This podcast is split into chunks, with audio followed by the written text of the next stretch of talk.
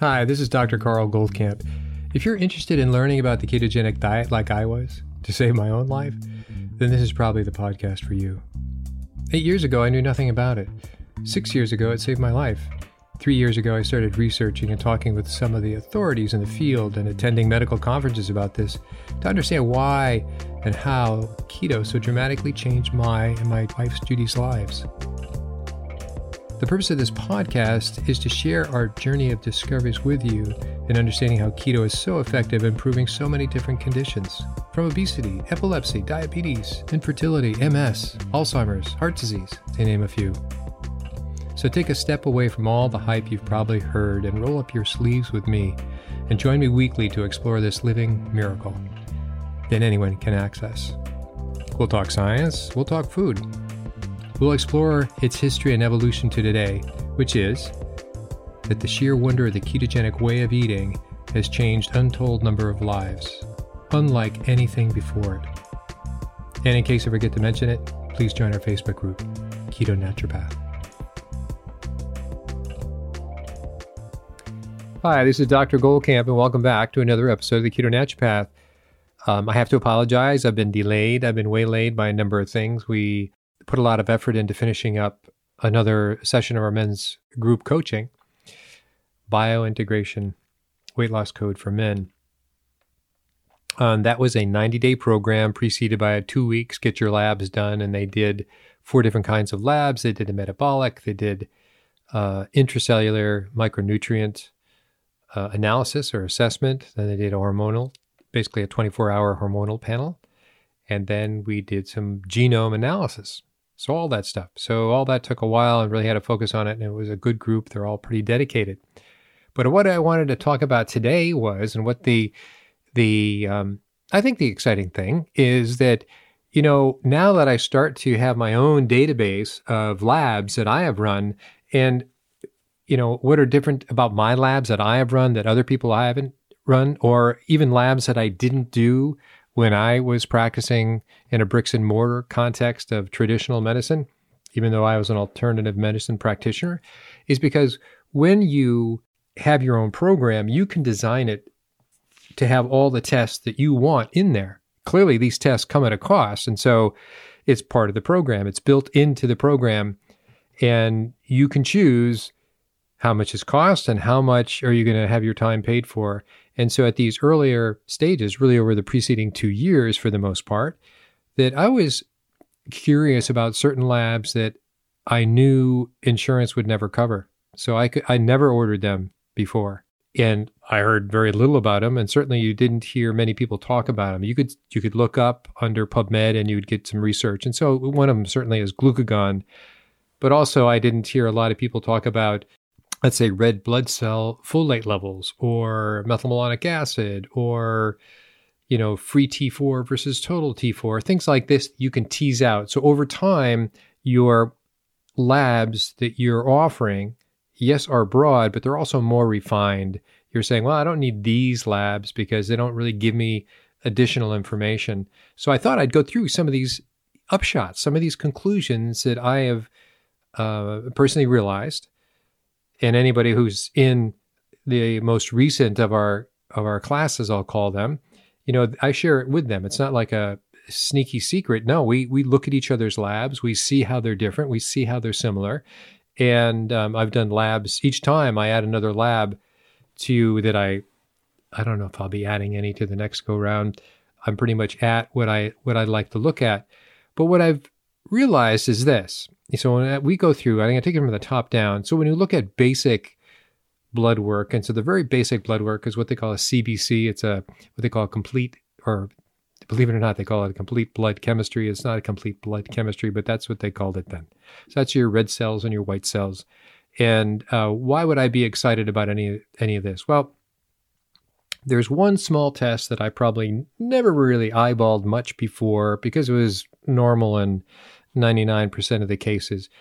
Well, now that I'm correlating platelet counts with, you know, their inflammatory markers, meaning primarily CRP and or primarily sed rate, it's very obvious that your platelets, otherwise known as thrombocytes, This is your clotting propensity to your blood. So if you have a lot of if you have a lot of platelets or thrombocytes, there's going to be a concern there that you're going to clot someplace in a small capillary, which will usually either be your brain or your heart or maybe even your leg. So you'll get a stroke or you'll get a heart attack or a partial heart attack, some sort of perhaps ischemia, which is the dying of cells that were being fed by that particular capillary.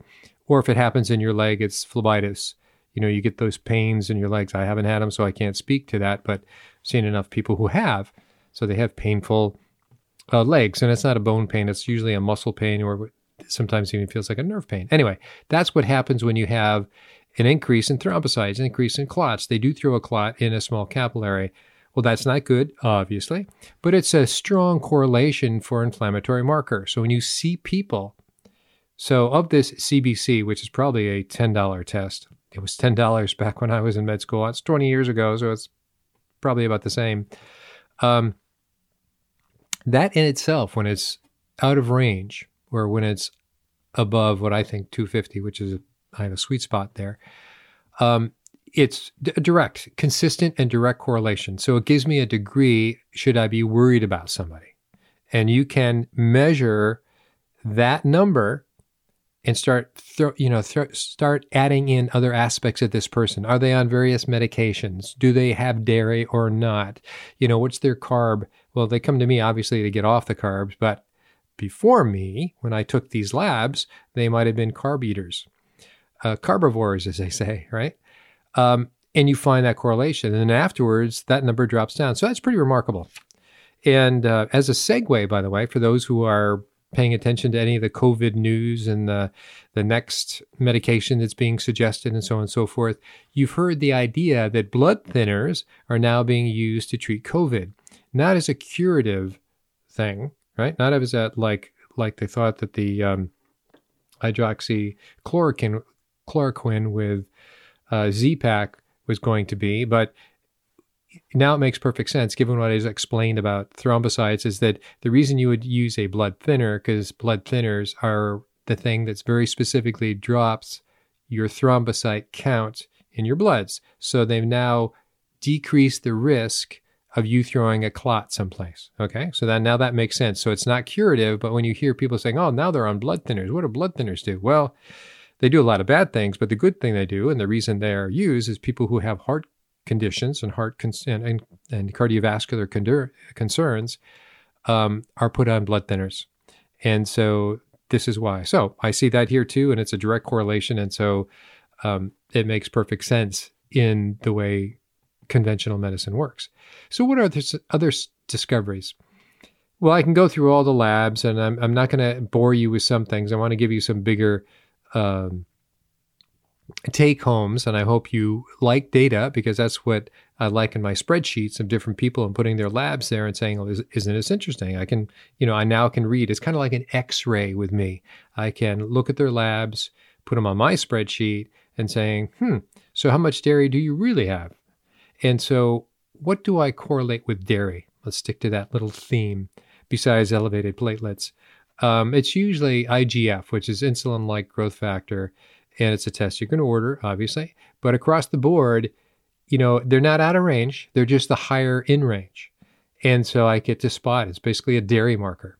I could do, if I was really just trying to look for dairy, I would probably uh, do an allergy panel. But why waste anybody's money? That's not pertinent to what I'm doing.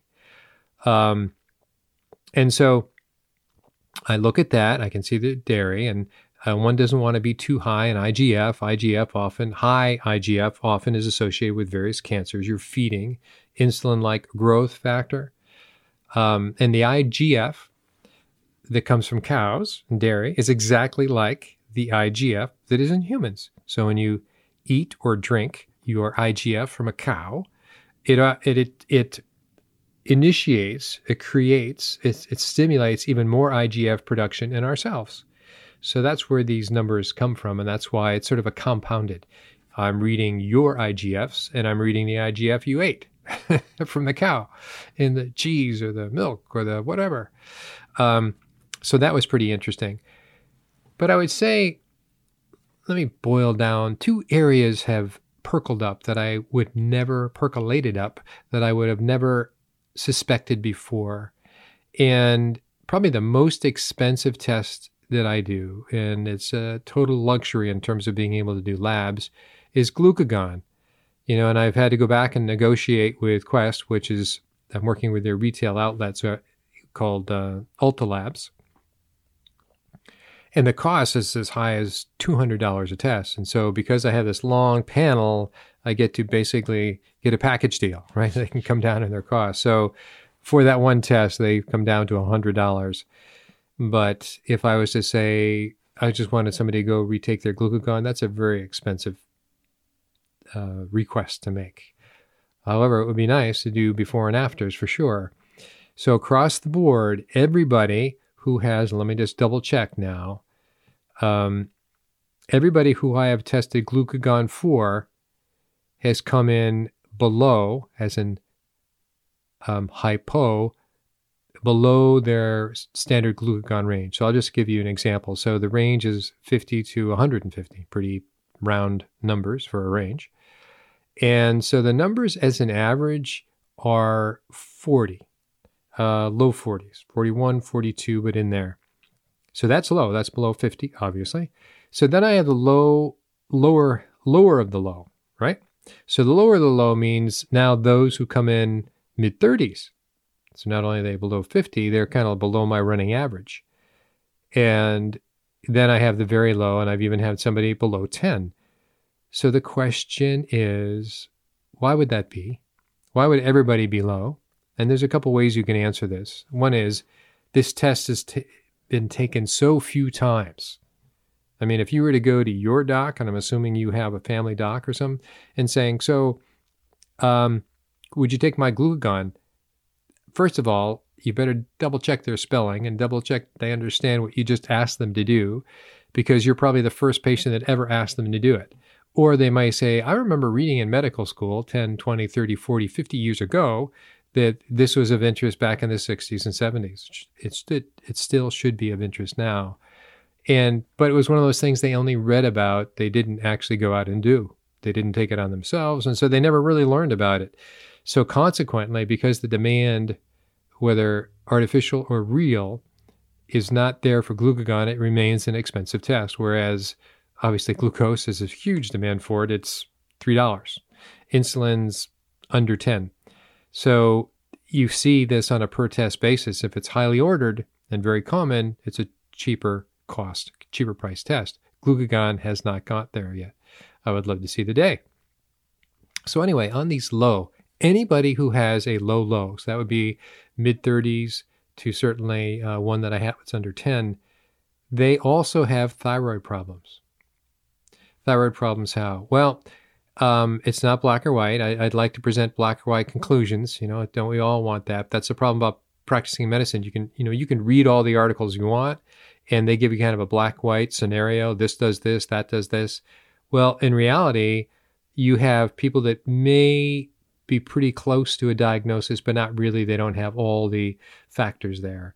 Um, and I'll tell you, talk about that a little more. And so, all right, so we said they have low glucagon. And what does glucagon do? Glucagon is the master switch for you to be able to make your own glucose, right? So when you're fasting, where does your glucose come from? Because you're still both creating ketones, ideally, and you're creating glucose because parts of your brain need to have they are they are obligate consumers of glucose and your red blood cells are obligate consumers of glucose. They can't live on ketones, so there isn't a switch for them. So you do have to be burning some glucose for some some organ, some function, some cells, okay, in your body. It's never one way or the other. But however, most of your body can be fed by ketones. Okay, so if your glucagon is low, it means you cannot make, quote unquote, make your own glucose very well, or you can partially make it well. Well, if you think it through, and the people, all these people that I'm working with are insulin resistance, meaning they have, on an average, high levels of of insulin, right? Which means they have had probably decades of high levels of glucose that drove the high levels of insulin, And the insulin is trying to get the glucose down by storing in the various fat cells and now anywhere, right? Probably the liver and the pancreas and so on and so forth. So that's what its job is get the glucose out of the blood. Okay, well, it's been doing that for decades. And uh, so the insulin is, is high. It's um, multiples of out of range high.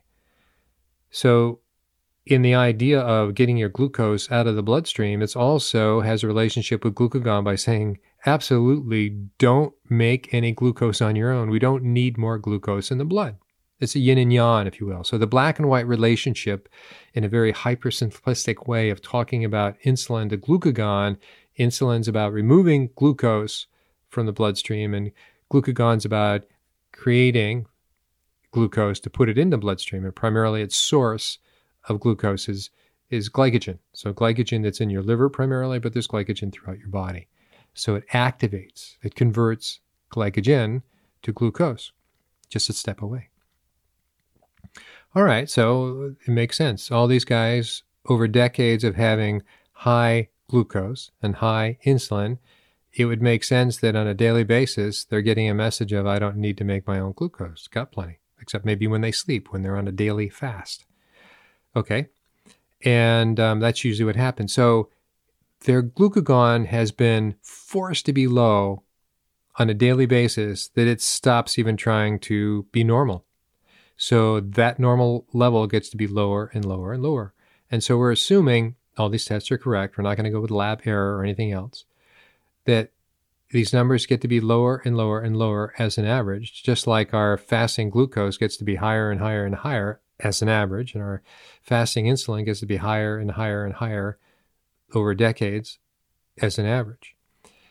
So, these people that get to be really low, you know, the the, the people in the mid 30s that I'm talking about and the people under 10 is that the person under 10 has definitely has what they call antibodies to thyroid. So that means that they're headed to either an autoimmune condition, which is pretty common with thyroid, and that will either be a hypothyroid, meaning the it's underperforming. Your uh, thyroid is underperforming, so you're going to be slow and very lethargic, and um, you're you're probably going to be you know not sleeping well and so on and so forth, and kind of always tired. So thyroid's the first thing people think about when they think about fatigue or lack of energy, quote unquote. Okay, well, there's that. But what I'm saying is the first thing that goes up before you see the hypothyroid is a rise in the antibodies. It's pretty consistent. So low glucagon goes to um, pretty elevated antibodies against the thyroid, which may or may not, you know, um, here's the black or white. It's not a, yep, it's hypothyroid, meaning your TSH is very high, thyroid stimulating hormone, or your T3 and T4s are low. It's not that black or white. It's in that direction, but it's not that black or white. So the autoimmune process has started. So now he's saying high, uh, low glucagon, the thing that makes your own glucose, is associated with high antibodies to the thyroid. And so the person in the 30s had still high antibodies to the thyroid, not as high as a person in their in their uh, below 10 number for the glucagon. So that was pretty interesting. Uh, there's no research on this. So now it begins a question of certainly the connection between glucagon and thyroid, which there is a connection, by the way. And when you think of the thyroid as the thermostat of your body, that's what we're all taught. It's a thermostat. So it should it should increase your energy you're burning, right? It should make sure turn it on up so you're you're warm enough and turn it on up you have enough energy. Um, and so if your if your mechanism for making your own glucose is not doing so well, your thyroid steps in and says, "Hey, hey we'll help you out." That's how it should be. So it's low, and your thyroid should possibly start to crank up. But there's an autoimmune response that keeps your thyroid from working that way. So how does this pan out? Well, some of the people who come to me, right, they go, I want to lose weight. I like your program. It's a data deep dive, data driven transformation is what we described as that and the four labs that I've told you about. So they come in and they want all about that. Well, they may not have the really high insulin levels. They may not have the really high fasting glucose levels. And they may have pretty low glucagon levels.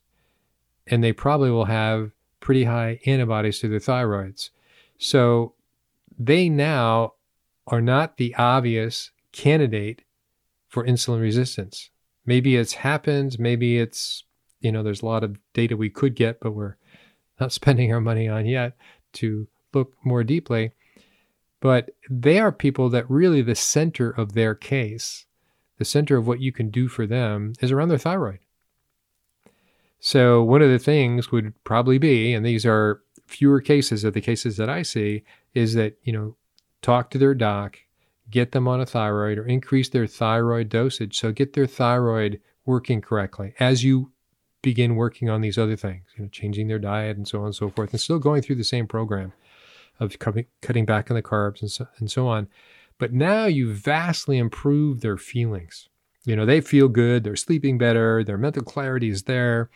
But really, what you've done is you've addressed their thyroid, and now they're paying attention, and now they really can implement, you know, all the other recommendations. Certainly, dropping your carbs and understanding the whole macro thing, and they can follow on the their continual glucose monitor, and you can track them on what they're eating through Cronometer, which is the way we do it. But it's actually really pretty interesting. So you need to take care of the thing that affects them, allows them to be human again. And so that often is the issue.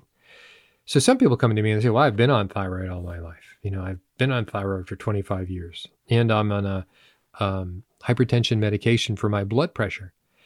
Well, the story there may go that they they were overweight way back when, and so the obvious thing was put them on thyroid, and who knows if their thyroid qualified 25 years ago or not for for hypothyroid, but the doc put them on thyroid. They probably lost a little bit of weight by amping up their thyroid, and then it normalized.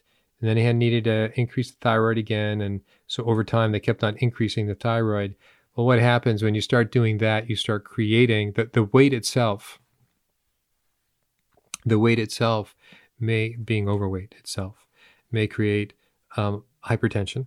So you may have to treat that, or um, sometimes what happens is you're cranking up the thyroid medication gives you hypertension. So now they have another medication they have to go on, and it gets progressively more, I won't say ill fated, but more problematic.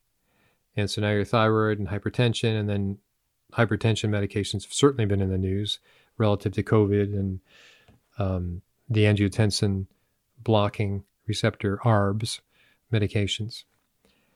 So you have all that. So the point here, and I'll summarize it, that you may want to look for a thyroid issue for weight gain, and that might be the initial step you take in helping these people that come to you or come to me by treating their thyroid. And so that would be verified. You probably see elevated antibodies, so they're on their way or they're already in an autoimmune thyroid problem, depending what, but yet the autoimmunity is there, meaning the autoantibodies to thyroid are there, and there's two different types. So now you've discovered something, you know. So when we try to talk about, oh, life is so easy, you know, um, in terms of simple to understand, we like to give the understanding so people do follow a concept. But the reality is, you then have variations along a theme of this particular concept. So not everybody comes in, and I've I've had 20, 10, 20, 30 years of elevated glucose, and therefore I have 10, 20, 30 years of elevated insulin, and that's why I'm heavy, that's why I'm obese. That is the majority story, by the way. That that is the majority story. People can be heavy and not be um, have elevated insulin, so therefore you have to rethink it. And those people are probably going to be the people that have low glucagon, and nobody's ever looked there. Nobody's ever looked there. Go check that one up on Google. Um, elevated glucagon. When's the last time somebody looked into that? Real research, uh, 60s, early 70s. And that was Dr. Unger, and I can't remember his first name.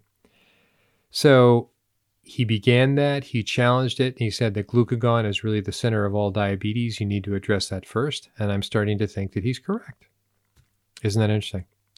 So that was my first discovery, first big different discovery that is not like all the others. I've never heard of this being brought into any particular conference. And uh, there's in a um, conventional medical doctor, if they discovered this, they would probably either do something to uh, boost up your glucagon, um, or there's a number of ways that they could approach this, but they would probably also start with treating thyroid first. And that would depend on um, how their uh, blood pressure is doing as well. So, isn't that interesting? So, that's kind of a breakthrough in terms of what we're looking at. Some of the more traditional, you know, I can I can almost guess this person's blood work. That would be they will have high triglycerides, they will have low HDL, and primarily that becomes from if you want to get your HDL up, that means have saturated fats, which are really in your meats for the most part. Your meats being your uh, beef and your pork for the most part. And uh, yes, they're in chicken and yes, they're in fish, but far, far, far less, almost to the point that they're not there. So, saturated fats, the ones everybody's told to stay away from, actually will increase your HDL. So, to drop your triglycerides, and I'm sure everybody knows this already who's listening to this, is you drop your carbs. So, those two things, you can be back into the sweet spot of normal. And if you can make those two, your HDL and your triglycerides, your HDL triglyceride ratio specifically, you drop that down under uh, 1.5, you've changed a lot of other things. You can go back and check your insulin and inflammatory markers and so on, and they will have all changed as well. So that's kind of the heart of it. I don't value total cholesterol much anymore. Did I ever? Not really. But that should be increasing with time. So people, when I see people in their 60s, 50s, 60s, and 70s, I expect their numbers to be high 200s, 300s, and maybe even the 400s, and I'm fine with that as long as they have a good HDL and uh, low triglycerides and so on. It, what, it, what I think are essential labs to take, you really do need to take your inflammatory markers, which is your CRP, and uh, your fasting insulin, your fasting glucose. These are just home run pieces of information. You can't be without it. I know you've probably heard of hemoglobin 1AC, which is like your average percent of elevated um, blood glucose. That's good. That's but it doesn't give me more information than I already know. So I go, I'll take that because it's everybody can relate to. It. It's kind of become the standard, but it's not new information. It doesn't change what I'm going to talk to these people about and how to implement this program. Obviously, do your liver enzymes. One of the first liver enzymes that I see starting to get out of whack is uh, alkaline phosphatase, and that can, there's really five different ways that that can get elevated. One is your liver, but it's also your bone and your heart and your blood. So, um, but from my from my group of people that I'm looking at, which are 99% insulin resistant, you'll see alk phos at the top or over. And you start changing some of these parameters and you'll see it go back to normal. And that's gratifying. For sure, it's gratifying. Um, the other thing I think is really important is to do a an omega six, omega three um, fatty acid, essential fatty acids panel, and you get to see the ratios. They have a lot to do with inflammation, and um, it also allows you to open up the conversation to the person about, you know, your inflammation is all about seed oils. Let's just get that garbage out of your diet and let's bring in fish oils and uh, leave it at that. And we talk about C8, but they can bring bring that in as they will as a condiment. And so that's a very important. And you don't see people doing that. You don't see people getting that panel done, and therefore they're guessing they should have more omega threes than they really need. So there's that. Other than that, we check the vitamin D, of course. That has nothing to do with, not much to do with insulin sensitivity or not. I mean, it, if you're low, the chances are it exacerbates the situation, is the way I look at it. So you have to take care of it. It in itself is not going to change the picture without you changing what you're eating. And of course, exercise is a big deal. So anyway, I thought I would share that with you. It's like glucagon is not talked about, nor is the connection of glucagon to thyroid talked about, and the idea of autoimmune with glucagon. Nobody talks about that. That's too far off their panel. But those are the kind of things in my era. Is that doctors are supposed to take and saying, these are relationships I'm seeing. Go check it in the real world. Talk to their colleagues about it. Now, of course, you can go online and say, can you verify this? Is this out there? Has anybody else seen this? That's how medicine gets better, not by regurgitating the same studies that have been, un- that have been done in the last 10 or 20 years. Those are good, I hope, and without co- conflict of interest, but looking and seeing some unusual relationships and seeing if you have a bona fide observation and how many how many people do you need to see this relationship in to say it's significant? That makes for a good conversation. Okay with that i'm going to close this particular podcast. I hope it wasn't too technical but it appeals to those who really like to look at their data. So i would go out and ask and and and totally irritate your doctor and ask for these labs. And if you have any questions on this if this is over your head what is my list? I will send you the panel that we use. It's not a secret. Go get it done take care of your own health. You know, this is within your hands. You know, data doesn't have to be dependent on somebody like me to interpret it for you. You go out and get it, you learn to understand it, and you can double check it with a number of people. Okay? So, till next time, take care. Hi, this is Dr. Goldkamp. I just wanted to encourage you to send in your questions to Dr. Goldkamp at ketonaturopath.com.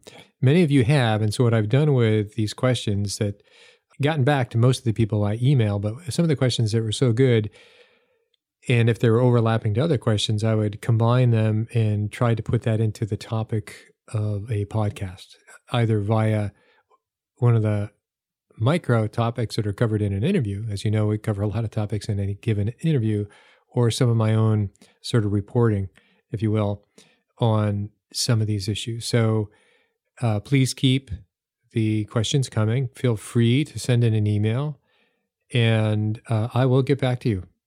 One thing I want to say a number of questions have come in in which I've given this answer and the email didn't work. So just make sure that you're receiving at the same email that you sent it in. And I think that might have been the difficulty. So I look forward to your questions. I just wanted to make sure that you knew that I'm open to answer your questions. And I think this world of keto is not just black and white.